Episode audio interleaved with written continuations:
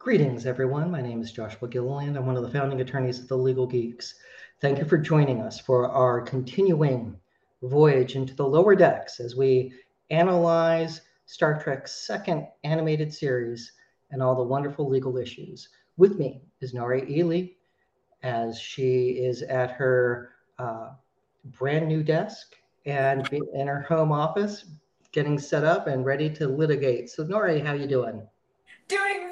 Yeah, I'm super excited to be sitting on proper furniture. Anyone who's been watching the last few of these podcasts will notice the difference in my background. I'm no longer sitting on the floor and, uh, on my coffee table doing this. You're growing up now, so yeah, congratulations. So it's a good thing. It's a very good thing. So this episode is packed with legal issues and Easter eggs to multiple Star Trek episodes spanning decades. So let's rock and roll with some of the big issues that we see right out of the gate. I mean, let's just start with the idea of crashing a party. Yes, so this is um, one of the first things that comes up is, of course, uh, Mariner comes up with the brilliant idea of Boimler using his uh, transporter clone's identity, who does have an invite to the party, to go to the biggest Federation party of the year. Um, I, uh, of course, the actual Boimler doesn't have an invite because, like everyone else on the Cerritos, California class ships apparently do not get invites, even if they are currently heroes. so, um, in any event, using this brilliant idea, Boimler does actually get in, even though um, you know uh, Mariner does not make it in as his plus one. Now, it may be something that people have you know thought about doing. Not sure. It's definitely something that has been depicted in television and movies. But the concept of crashing a party. This is not the first time it's been depicted in media. There's a famous movie Wedding Crashers, all those kinds of things. Um, is there a legal issue with you know it, it, could be rude if someone discovers that you're not supposed to be there but is there an actual legal issue involved with uh, you know gaining entrance into a party um, uh, either under false pretenses so you know you're not supposed to be there or maybe you just wandered in and thought it was open to the public um, and the answer is unless you are, generally speaking, unless you are also committing other kinds of offenses while being at the party, such as assault because you hit someone, stealing something, etc., what, whatever, setting those aside as separate things. The only real legal issue that is directly implicated by just the act of going into a party that you don't have an invite to could be trespass. So this is, you know, maybe isn't an issue if it's a some kind of gathering on public property. I used to live very close to the National Mall. If there was a gathering there that I wasn't invited to and I just want waltz, you know, wandered in, um, I probably wouldn't be guilty of trespass if they were also on public property. But if it's a private venue, and this appears to be a private venue, right? It was a it was a, a convention hall um, there was definitely a bouncer at the front taking names off the list. Um, then you are potentially trespassing. Uh, now, so there's two, as with all kinds of offenses, there is always a civil and a criminal version of it. Um, the civil version of it, uh, you know, probably not going to be on the hook for a lot of money if somebody did sue you, unless you, again, damaged stuff while you were there. But in general, the bar is pretty low for establishing whether or not someone is trespassed, meaning it's easy to. Um, so unless you were like picked up and thrown into the party, you, are probably trespassing. Someone asks you to leave, you should probably leave. And this brings us to the criminal aspect of trespass, because there is, in fact, criminal trespass. It varies state by state, of course, as with almost all criminal uh, laws um, which are primarily state rather than federal. In the state of California, um, the statute defining criminal trespass is actually a little bit uh, arcane, let's say. It doesn't really lay out specific elements that take a trespass from civil into the criminal realm. It lists about 30 different examples of things that it considers to be criminal trespass. You can kind of, so just a couple of the examples, some of them, you know, make a lot of sense. So entering someone else's property with the intent to damage that property, that, that makes sense. Um, entering someone else's property with the intent to interfere with activities that that person is conducting there, such as a place of business. Um, so that also makes sense. Entering and occupying property, also criminal trespass, um, and refusing to leave private property after being asked to do so also bumps it from civil to criminal. Um, there's some a little more obscure ones like taking oysters or shellfish. off of someone else's land, taking soil, dirt, or stone off of someone else's land without permission. This is all penal code for the true legal geeks out there. This is all California Penal Code 602 PC together with some related sections. Um, and refusing screening at an airport or a courthouse is criminal trespass. Um, criminal trespass in California is punishable by up to six months in jail and a thousand dollar fine. Although there's lots of lesser penalties that you would be more likely to be found guilty of uh, especially if what we're talking about again is going to a, a party and crashing it, and maybe you maybe let's just say you get into the criminal realm because you don't leave when you're asked to. There's all kinds of infractions with small fines that you might probably instead get hit with. Um, but in general, the three elements that distinguish criminal from civil trespass, and then we'll move on to the next one. Sorry, I just get really into this stuff. Um, if you can kind of deduce these elements from the examples that are listed, are that you've willfully entered the other person's property so that's a pretty high bar of intent, right? Um, normal trespass is just that you intentionally entered, not that you intentionally entered knowing it was someone else's property you didn't have permission to. So that's why I said if you got picked up and thrown into it, you would not be guilty of even civil trespass because you didn't intentionally enter the property. Um, you had specific intent to interfere with some kind of property right, such as damaging it or, like I said, obstructing business, um, and that you actually did in some way interfere with the property rights. So if you do those three things, chances are you're moving into the criminal territory of trespass and the police may get involved. So let's address two other issues with the parte. One, can you impersonate a transporter clone of yourself? So, yeah. because they're technically the same person, but they've developed different personality traits at this point in time. And we assume them to be different legal persons. They have Starfleet has presumably created two separate records for them, etc. Um, go ahead, Josh. So yeah, it raises the issue of that. I think he was falsely impersonating his clone uh, because the Which, who now- is also a Starfleet officer. So that it, that that does raise the game a little bit. I think you know the idea that if you pretend to be someone else, that it, that that implicates especially criminal law. In if it's just like you know you pretending to be a private citizen and you're not stealing their money or doing something else with that, it doesn't spring to mind unless you have something, Josh, that you're thinking of that that would definitely run afoul of. But the fact that uh, he's he's impersonating a in this it would be the analogy I think would be like a federal officer. a problem. similar to when Thomas Riker stole the Defiant, Defiant and except this is I want to go to the party. Still the same issues, still the same violations taking place. But building off your analogy about getting tossed into a party, how about getting beamed in? Because that now raises the issue of kidnapping because you just move a person from point A to point B. Now, granted, that individual did want to go to someplace calming.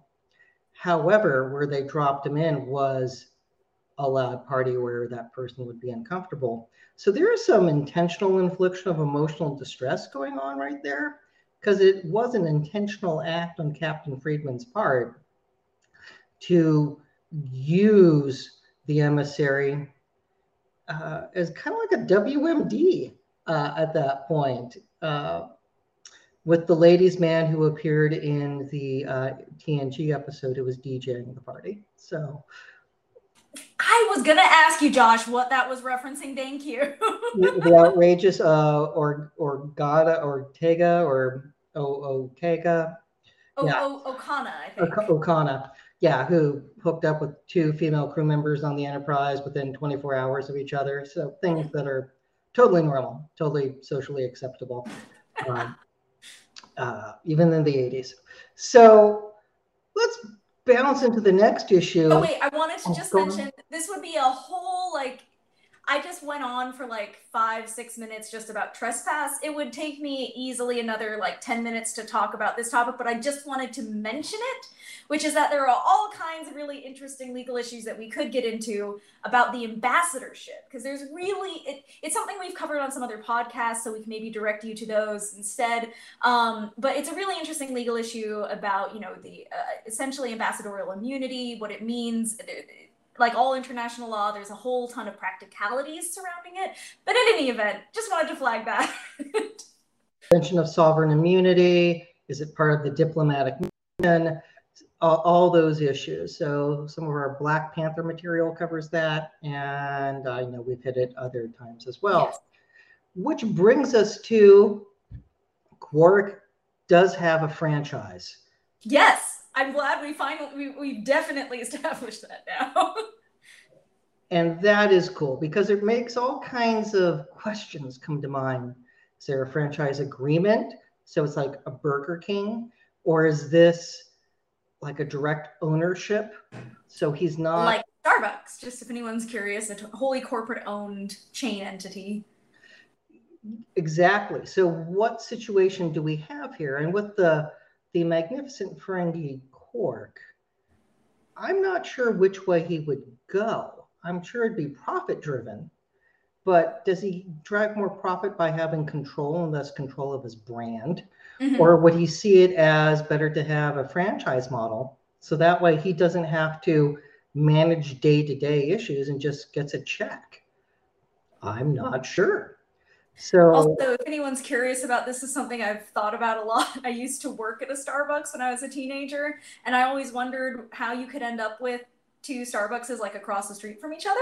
And it's because they're fully corporate owned. So you would never have two franchisees uh, try to set up two Burger Kings across the street from each other because each one of the franchisees is trying to make their own bottom line, right? They, they only pull in, they only take home the money that they actually make as profit. But it may, in some circumstances, be better for the corporation or the entity as a whole, for all the Burger Kings, if you open two across the street from each other, because it then uh, drives out the Wendy's that is also on the same street corner, and then they close one of the locations or something like that. Um, so that is actually, if anyone was curious, why you sometimes see two Starbuckses across the street from each other. That is why. The more you know. Yeah. So I just found that fascinating that he did branch out, and that the core have from Quark so much. I, I, really do ho- hope Armin Shimerman does make an appearance because yes. he's a very nice man. So with with that, let's talk about what happens. We have Commander Data soap dispensers. Some of them might be lore, but that raises an issue of. Ba- I think it's bath bubble bath bubble. Just, just, to be exact. soap bubble uh, bottles. Uh, was this done with or without his permission? Because California has a law about using somebody's likeness without their permission. And this came about, I'm fairly confident, uh, back in the late 90s, uh, there was uh, a soda company that did some claymation ads with deceased performers. And the mm. families of those deceased performers were not happy about that. Uh, so laws were enacted saying you can't knowingly, any person who knowingly uses another's name, voice signature, photograph, or likeness in any matter or in products, merchandise, or goods, or for the purpose of advertising or selling or soliciting purchases of, and the list goes on and on and on, shall be liable for any damages sustained by that person or, persons injured as a result thereof. Did Data sell his likeness for merchandising? Now, so I can't imagine that he did, especially to this particular person. I could understand, uh, especially not not while on active duty still. So like it doesn't make sense for him to also data does not strike me as the kind of person who is driven by desire for i presume this is latinum yeah there's that i mean i would understand the the mindset of like hey i'm a hero. And he acknowledges people look up to me. Think of the episode hero worship. And so he's like hey people like me so i'm cool with action figures of me. Like i would i could understand that logic Bubble bath is something else. You yeah. don't associate commander data with bath time. So that just seems very suspicious. Well, Josh, no, sorry, I'm just kidding. I don't. Clearly, you have, so that's okay. Uh, but that that being said, that seems to be just a big violation. So he could sue under this because it's his likeness. I, ironically, so could Lore because yeah, his likeness as well, and before. So that's you know, right. Good catch. All the Soong boys could could go after uh, who's ever done this. Oh, couldn't Soong as well since he was made in his image? Yeah, but he's dead by now. So, I yeah, yeah. but the whatever younger one that we saw in Picard, theoretically he could too. Yes. So big big issues there. That, and I just I just want to note if anyone who's listening is curious, um, this uh, California statute that we're talking about refers to something that is generally called by lawyers as the right of publicity.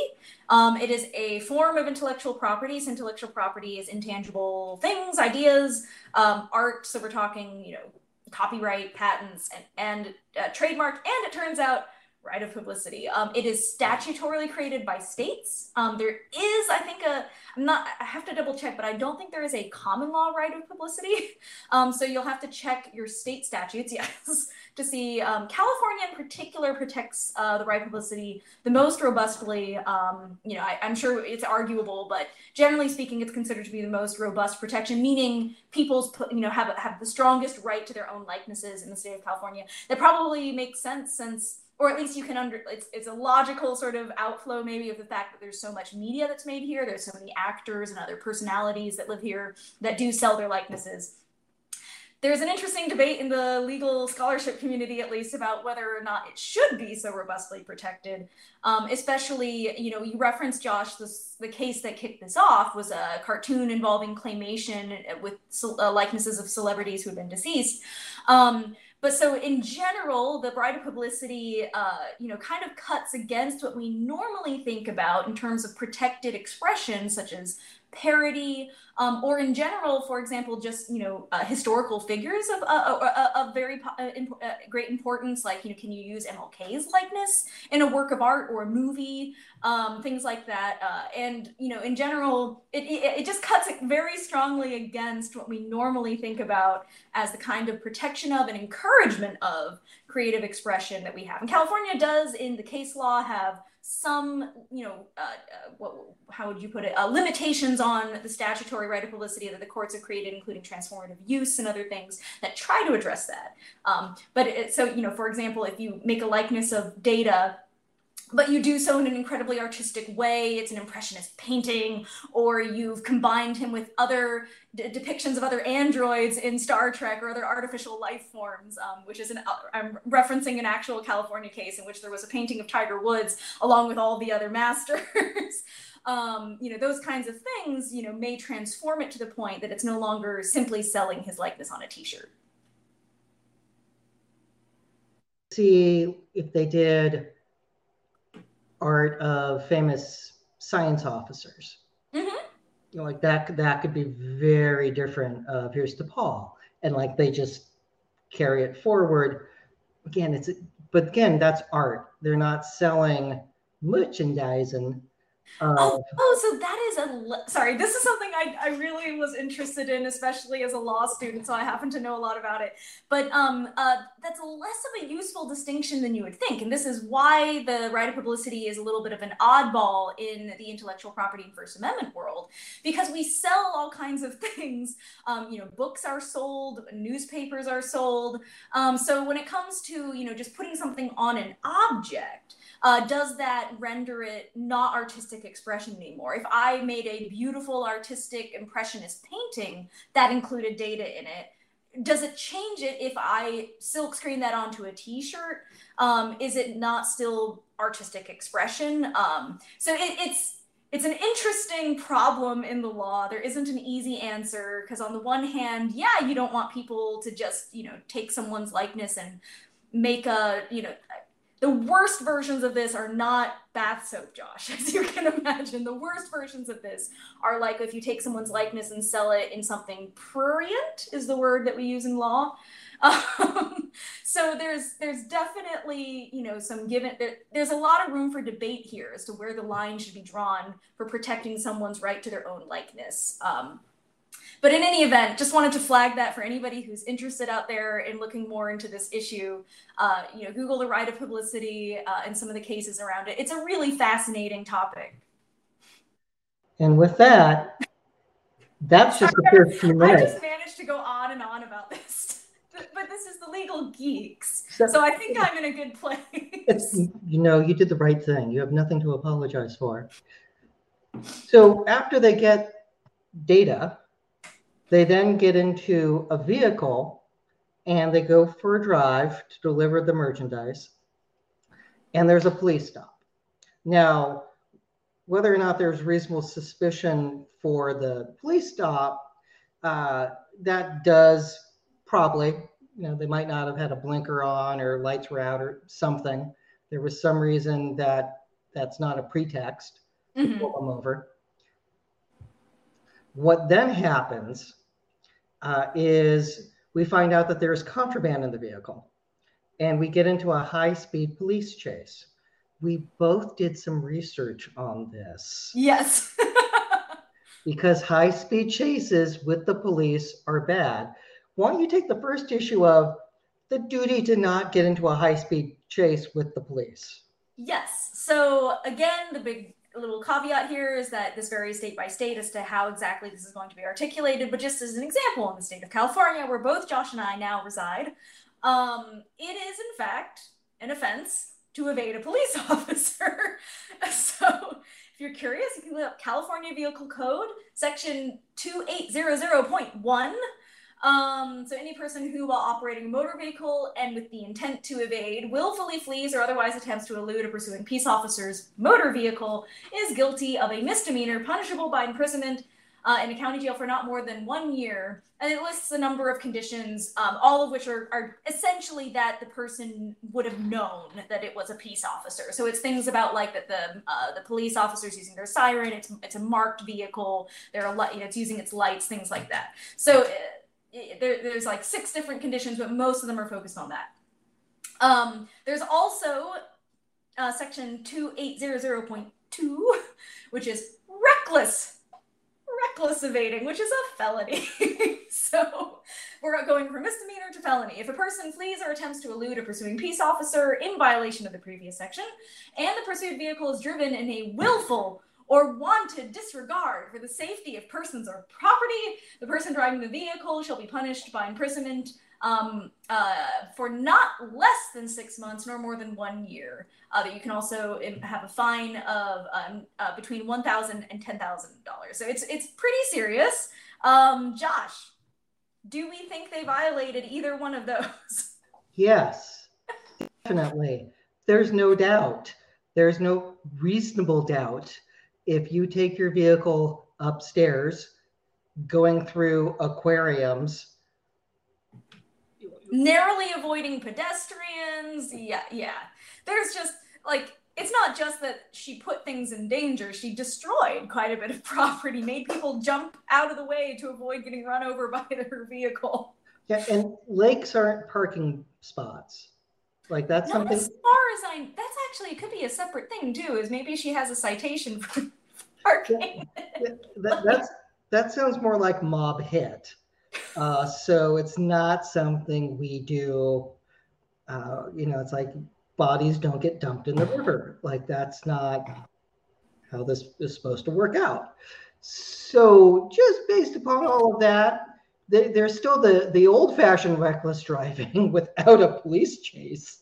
And that is a person who drives a vehicle upon a highway in a willful or wanton disregard for the safety of persons or property is guilty of reckless driving. A person who drives a vehicle in an off street parking facility and a willful or wanton disregard for the safety of persons of others is also reckless driving. So, yeah, uh, granted that that uh, sentence can be anywhere from five to 90 days uh, and a fine of at least $145, but not to exceed a thousand. So still not a good day. Uh, not a good day. definitely don't recklessly drive to evade a police officer. Is is all.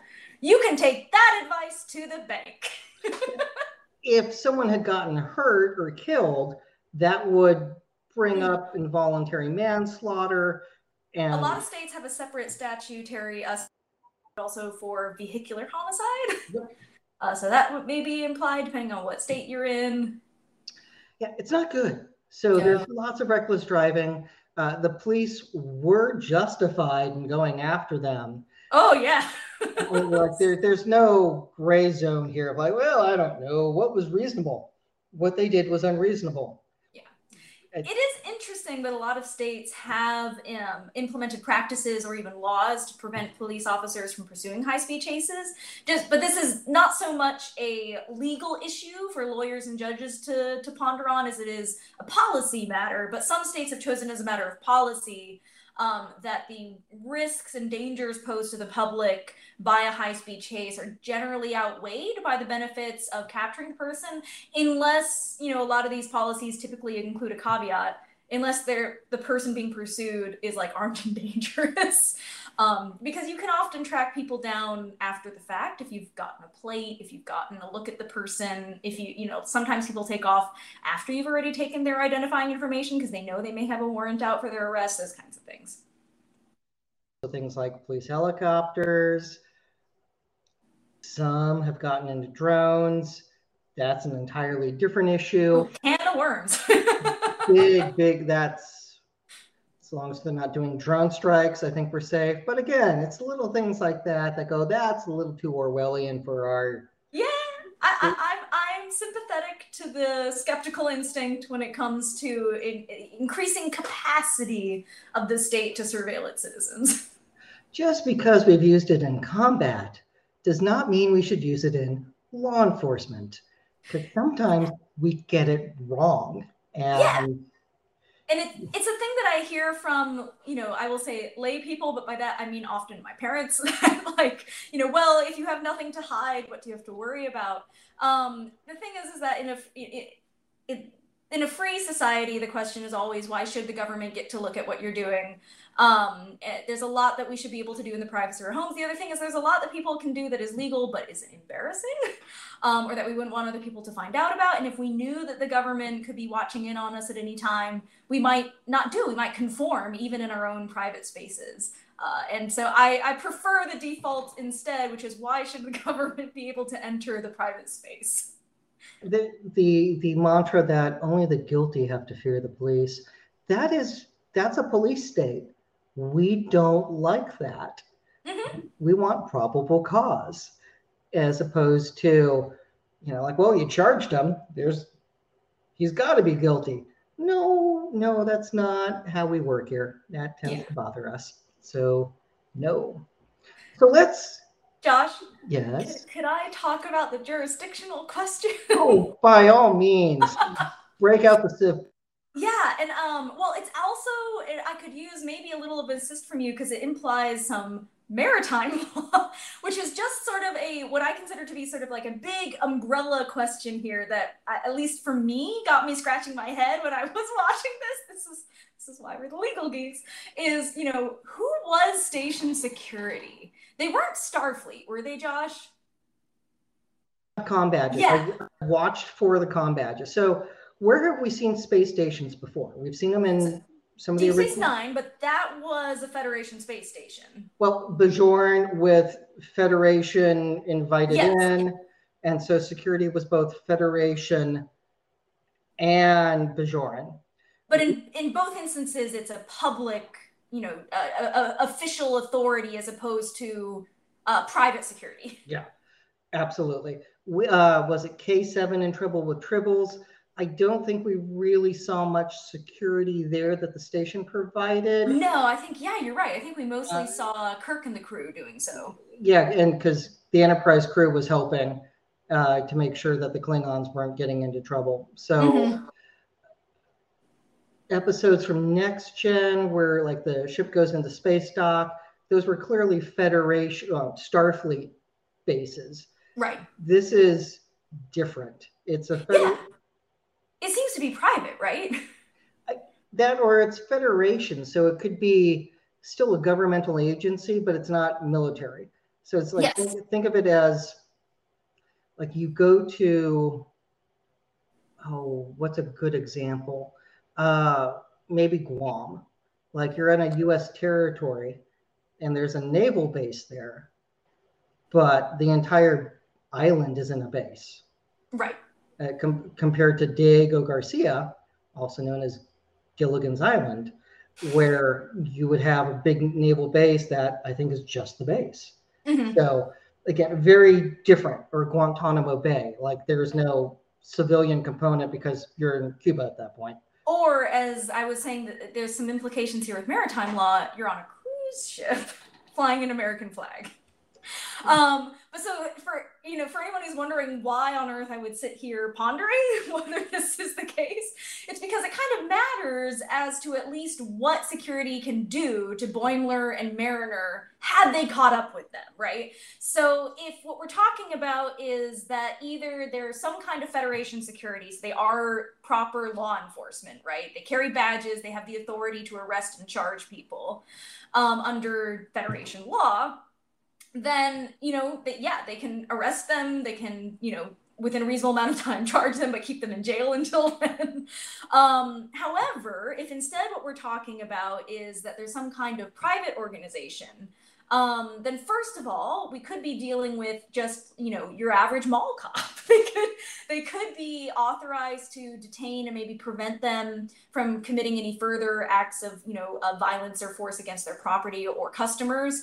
Um, but in terms of like what they can actually do if they catch up to them, um, your average private security, they're not law enforcement unless they've been deputized. So they can't detain you and try you. they can't detain you, charge you, and try you. They can only detain you in order to hand you over to law enforcement.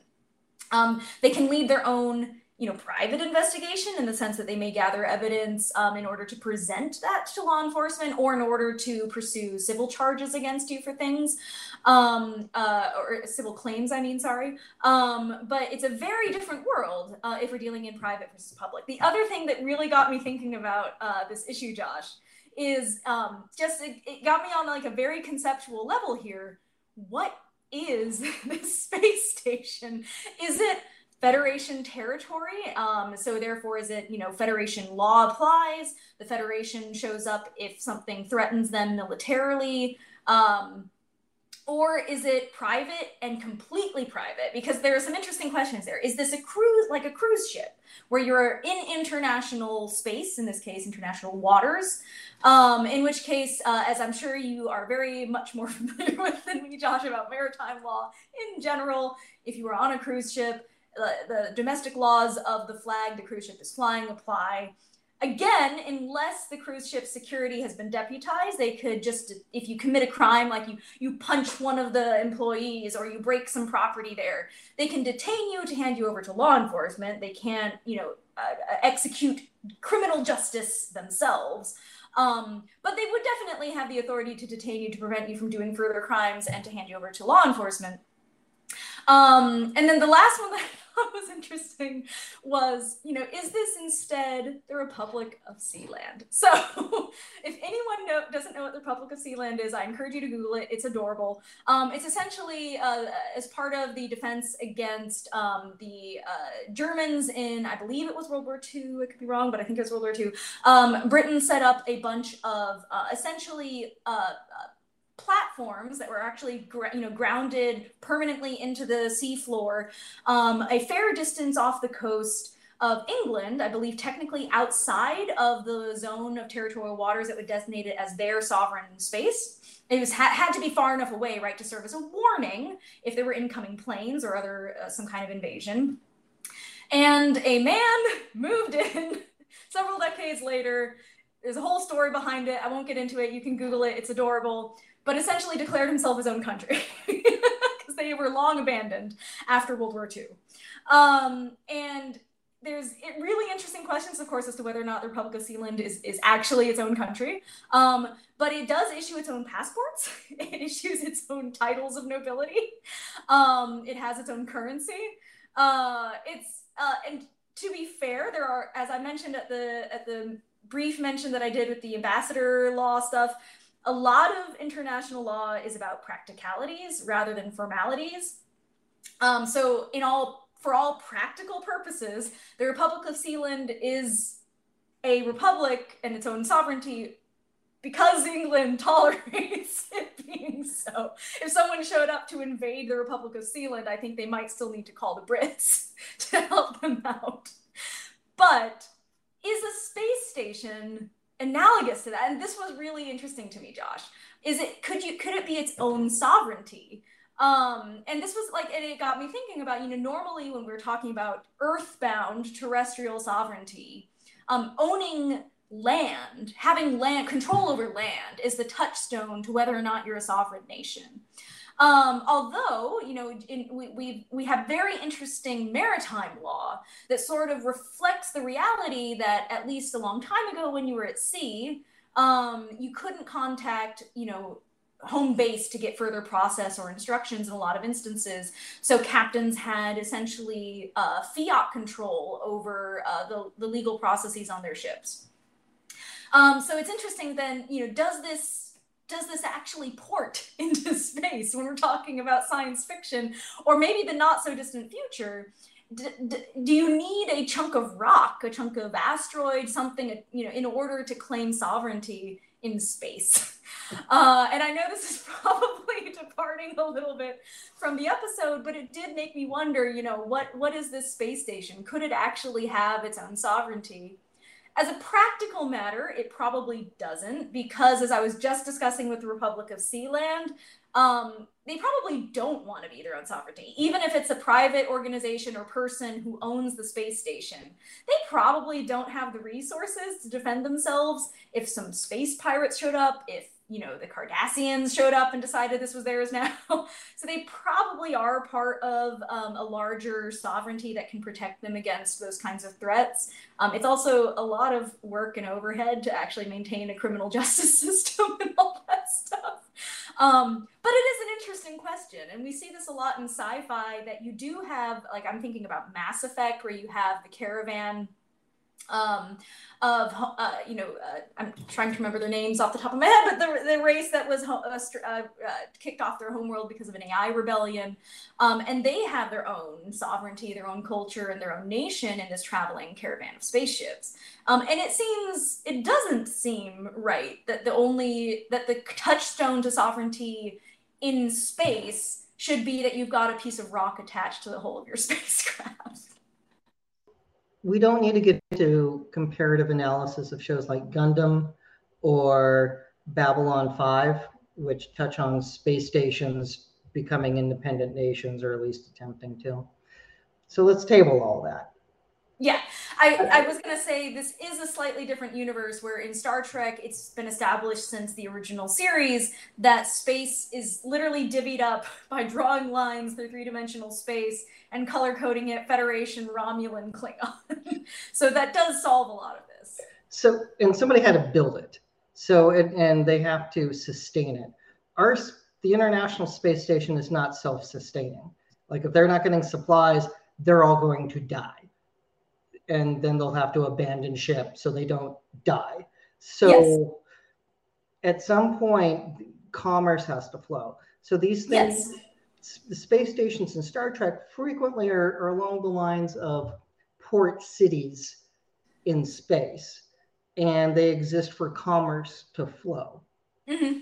which is why you see a Vulcan ship and multiple species docking and carrying on commerce, which is why I, I believe if there is life out there, the idea of like, oh, they they try to invade us. It's like, no, I'm thinking they might want to open new markets, which is there's nothing wrong with that. And if both sides have somewhat parity, so one doesn't get run over by the other, you can have functional, non-invasive relationships with alien races because it's about opening new markets and exchange of ideas and it's you know there can be peace as opposed to one side wanting to obliterate the other. That said i don't think it's an independent nation. Yeah, I think, I think, I think it's just a federation outpost. The starfleet is heavily there. All the member races we see are Federation. Mhm. So, with the exception of the Ferengi, but okay, because there's there's another Ferengi uh, billiards room uh, as well. So again, the Ferengi are there making money, so good for them. I think you're right. And I wanted to say that you had a great insight, Josh, which is about trade. So, another reason why um, the Republic of Sealand may or may not be its own country.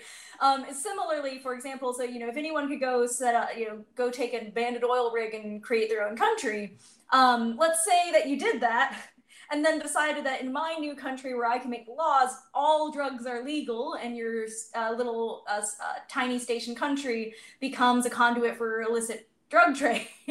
what do you think will happen? The country you're off the shore of will probably embargo you, like probably station some ships around you and prevent all ships from coming in or out. And you kind of need that to get your food and water and all of that stuff. You're self-sustaining, you have other means of survival.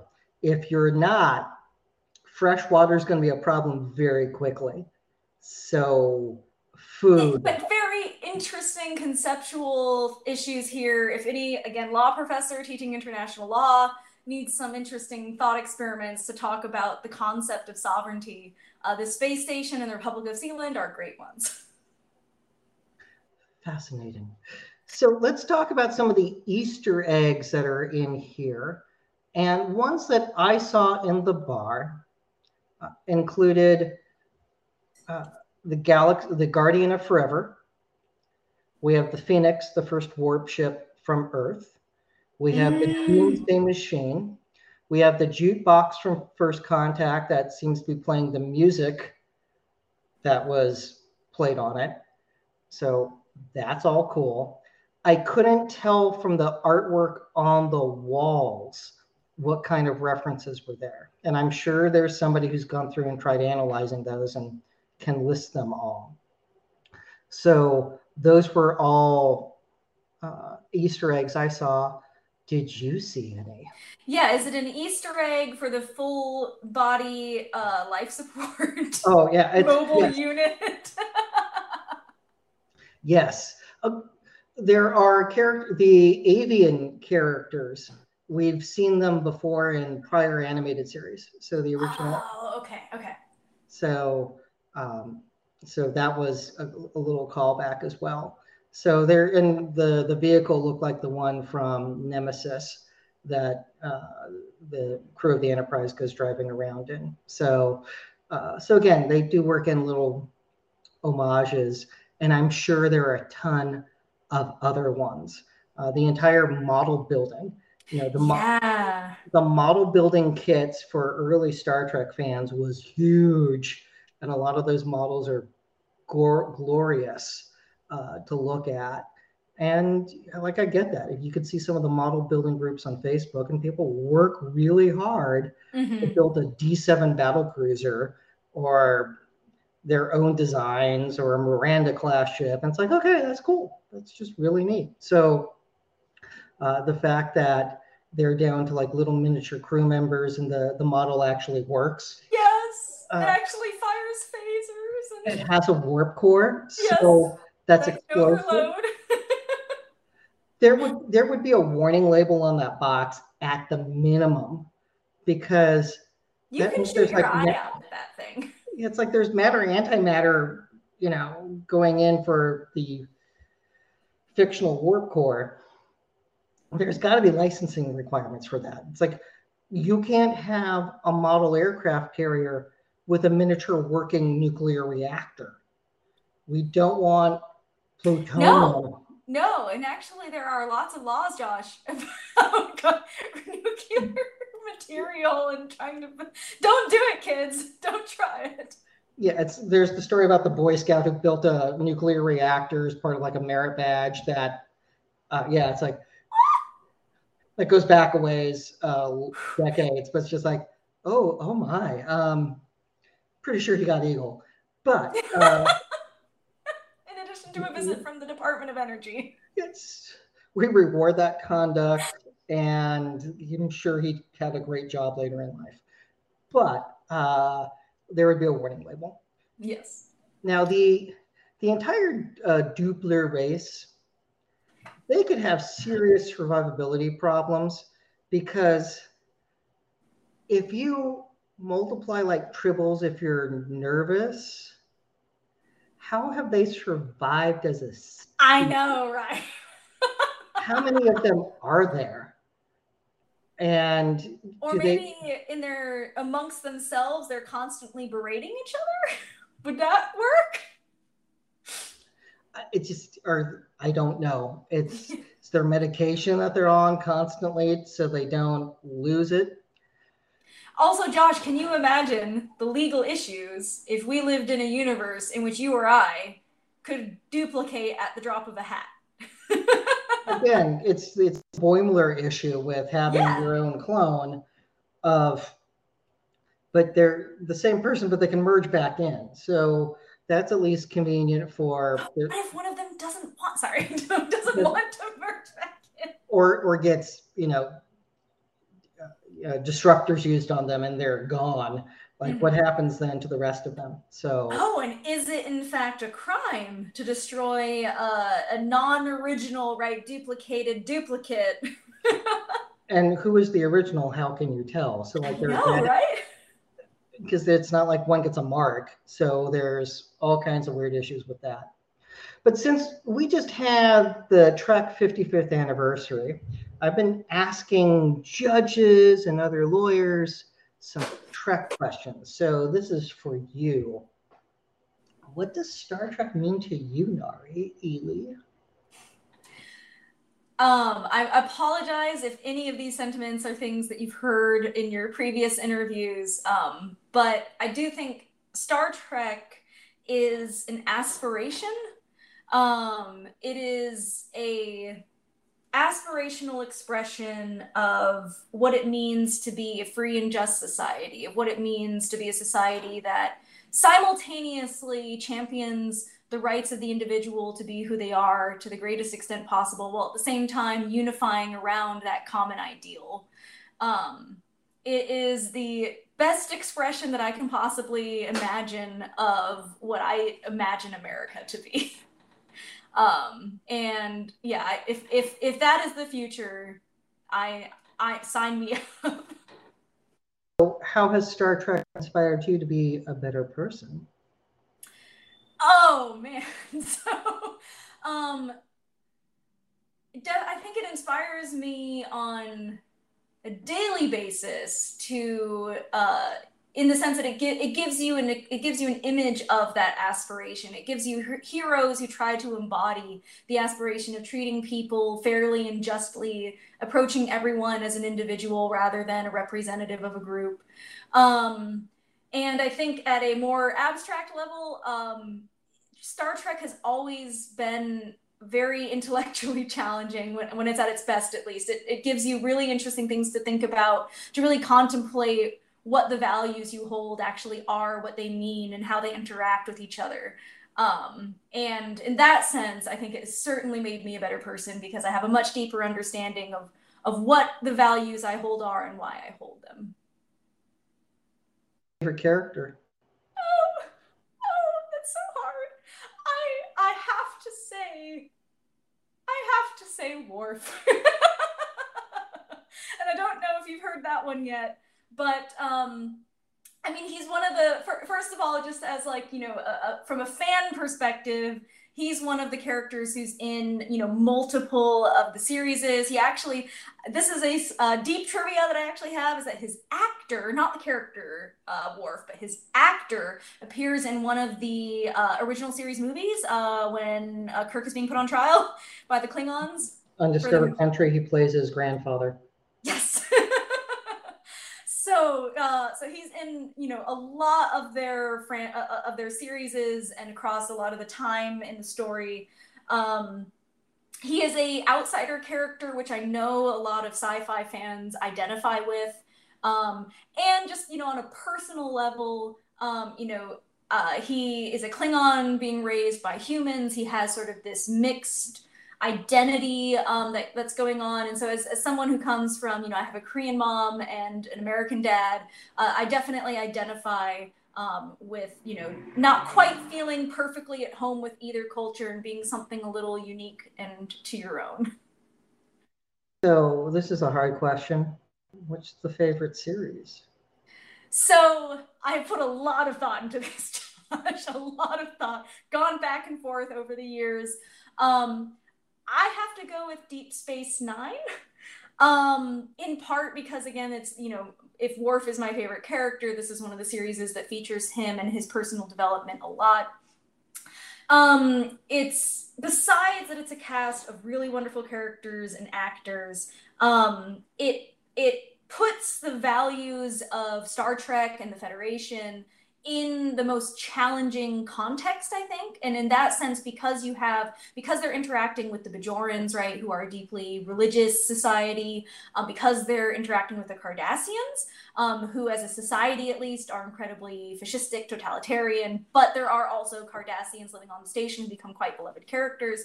Um, it, it, it puts those those values and those ideas in the most challenging contexts. Um, and I think because of that, gives you the best opportunity to really elucidate what it is that they mean um, and you know again why why you hold them and why you think that they are the best um, because if you don't challenge those ideas that you hold in those ways with you know the the, the, the hardest possible context to try to apply them in um, so thinking keiko trying to teach uh, bajorans who want to hear some of their religious context in their school um, uh, if you don't put your ideas in the hardest possible context, or as you and I, Josh, as lawyers, you know, come up with the best, strongest possible argument that the other side could make, you don't really know what it is that you believe, and you don't really know why it is you believe it. Um, and so, because of that, I, I, I, I cherish that. I also Jadzia is like a really close second for my favorite characters. so, um, uh, I have to say Deep Space Nine, and uh, of course Captain Sisko um, is just such a fabulous captain. He really epitomizes, his actor also really epitomizes the tradition in Star Trek of um, uh, uh, employing theater actors because his delivery of a lot of monologues is just like beautiful and powerful and would have been the star of any any sto- show on stage. Very good. So, final question about legal issues in Trek. We have trial episodes, we have legal issues that don't come up in trial but are presented in a very powerful way and sometimes very subtly. Of all of those legal issues, out of 802 episodes now, what one stands out to you the most? That is a tough one because you and I have covered a lot of them together too. Um, I have to say that it it's the legal issues involving what is a person, I think. Um, because the law, you know, even as I just talked about, law that champions the rights of an individual has to be premised on a definition of an individual. What is a person in the eyes of the law? Um, this is covered most directly when we're talking about, um, you know, Commander Data um, or the Doctor on Voyager. Um, but you know, it also comes up in uh, I think the episode of Voyager involving Tuvix.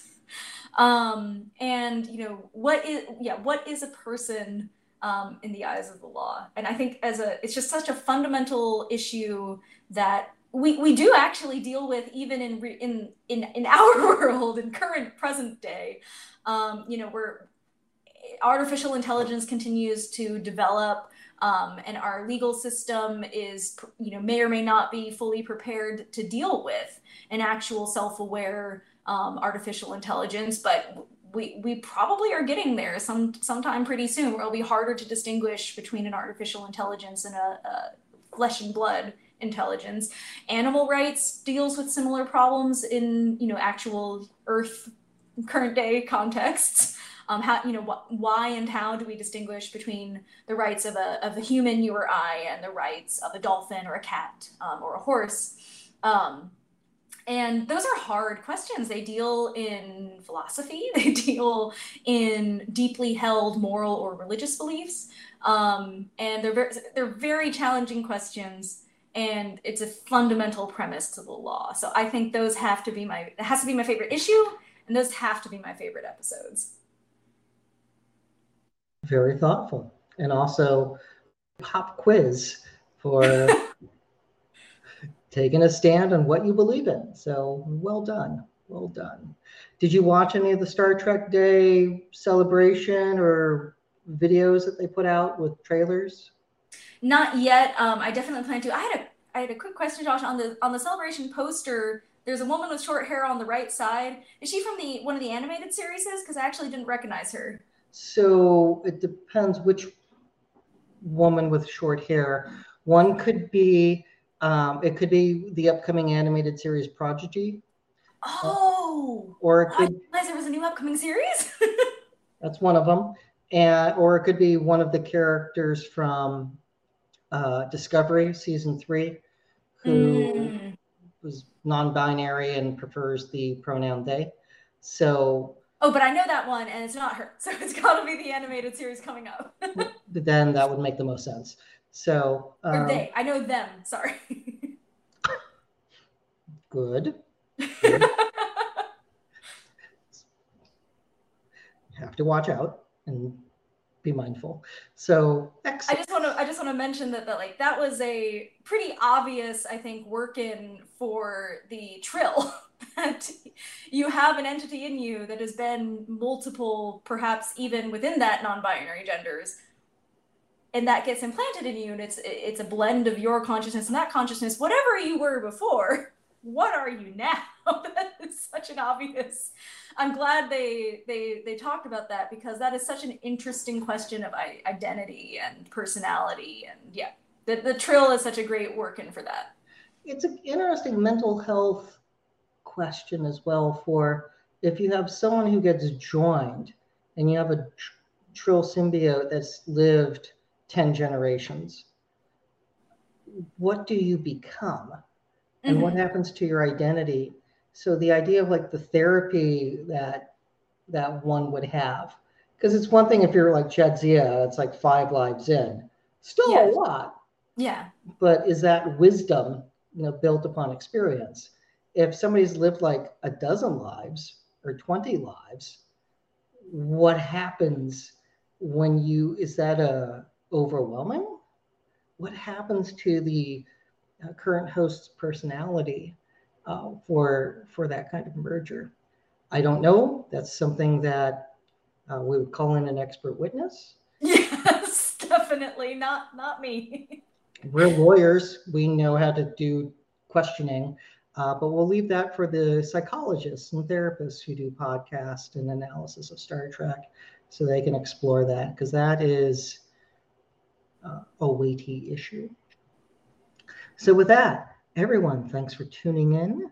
Uh, we will be back, I think, Thursday next week. So, we'll do it that evening after uh, we'll watch and, and be able to dive in because there are things happening that Friday. We're going to be busy.